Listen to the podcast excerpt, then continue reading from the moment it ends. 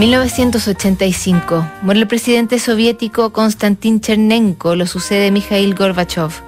Ese mismo mes de marzo, Manuel Guerrero, José Manuel Parada y Santiago Natino son detenidos en plena vía pública y sus cuerpos encontrados, degollados días después, en el camino que une Quilicura con el aeropuerto de Santiago. Políticamente activo, muchas veces censurado y reconocido en otros países por su militancia y su defensa, el folclorista y escritor argentino Atahualpa Yupanqui escribe a su mujer Nanette, a quien llama incluso madre desbordado de amor desde uno de los países en que más admiración causaba, Francia. París, sábado 29 de junio de 1985. Querida mamá, hoy amagó desde temprano la mayoría del tiempo. Es posible que antes de viajar pueda lloverle el rostro a unos días del verano. Hasta ahora humedad, ausencia de calor. Parece que habrá un gran festival en Bogotá lo mío es otra cosa y claro, se hace difícil. No obstante, pienso que allá se podrá trabajar. Todo es cuestión de decidirse. Hace 40 años tampoco era fácil y el mundo sufría el tormento de una guerra despiadada.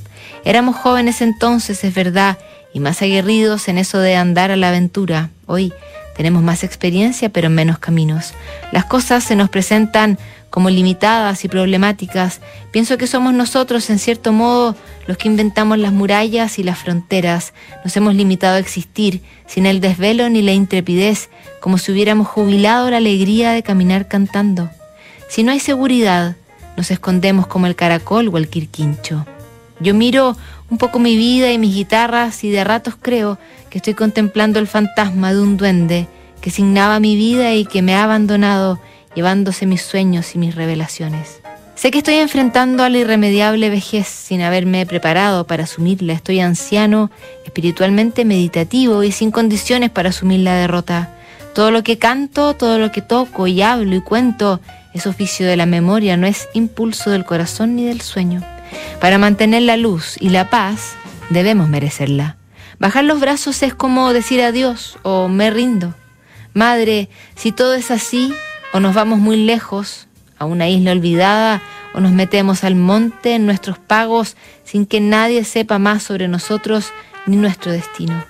Creo que después de 60 años de luchar, aprendiendo y reflejando, tenemos el santo derecho de callar bajo los algarrobos hasta que entendamos, si nos preparamos para oírlo, el mensaje de Dios y aquello que no nos dijeron los abuelos. Por lo pronto, a conservar los 10 centavos de salud que nos restan, a leer y pensar que debemos llevar nuestra lámpara lejos. Mamá, en dos semanas estoy en casa.